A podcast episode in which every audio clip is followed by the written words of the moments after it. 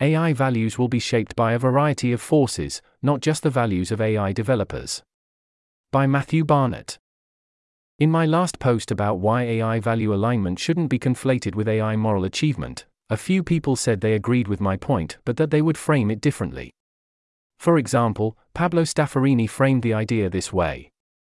Quote, "It seems important to distinguish between normative and human specifications, not only because, arguably, humanity may fail to pursue the goals it should, but also because the team of humans that succeeds in building the first AGI may not represent the goals of humanity.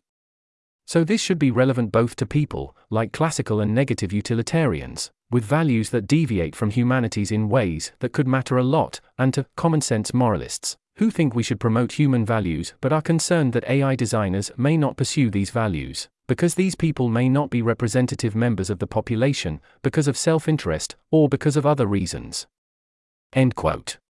I disagree with Pablo's framing because I don't think that the team of humans that succeeds in building the first AGI will be the sole or likely even the primary force in the world responsible for shaping the values of future AIs.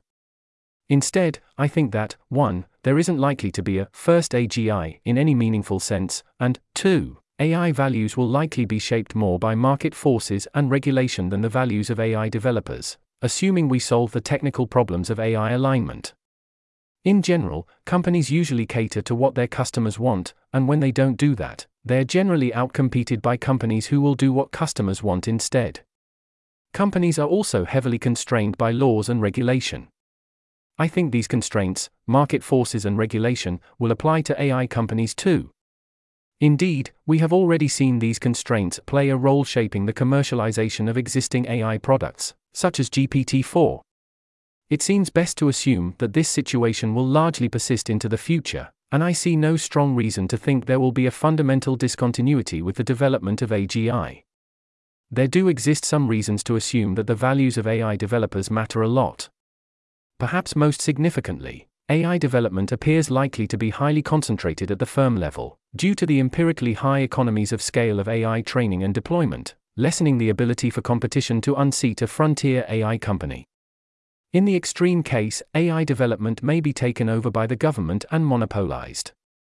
Moreover, AI developers may become very rich in the future, having created an extremely commercially successful technology, giving them disproportionate social, economic, and political power in our world. The points given in the previous paragraph do support a general case for caring somewhat about the morality or motives of frontier AI developers. Nonetheless, I do not think these points are compelling enough to make the claim that future AI values will be shaped primarily by the values of AI developers. It still seems to me that a better first-pass model is that AI values will be shaped by a variety of factors, including consumer preferences and regulation. The values of AI developers seem likely to play a relatively minor role compared to these forces. Given that we are already seeing market forces shaping the values of existing commercialized AIs, it is confusing to me why an EA would assume this fact will at some point no longer be true. To explain this, my best guess is that many EAs have roughly the following model of AI development. 1. There is narrow AI, which will be commercialized, and its values will be determined by market forces, regulation, and to a limited degree, the values of AI developers. In this category we find GPT-4 from OpenAI, Gemini from Google, and presumably at least a few future iterations of these products. 2. Then there is general AI, which will at some point arrive, and is qualitatively different from narrow AI. Its values will be determined almost solely by the intentions of the first team to develop AGI, assuming they solve the technical problems of value alignment. My advice is that we should probably just drop the second step, and think of future AI as simply continuing from the first step indefinitely, albeit with AIs becoming incrementally more general and more capable over time. This perspective actually matters a great deal for crafting effective policy. In the first step, if we want to influence the values of AIs, it's more important to shape the institutions and legal framework in which the AI operates. In the second step, the most important thing is making sure that we've solved the alignment problem, and making sure that the first team to develop AGI has good intentions and isn't self-interested.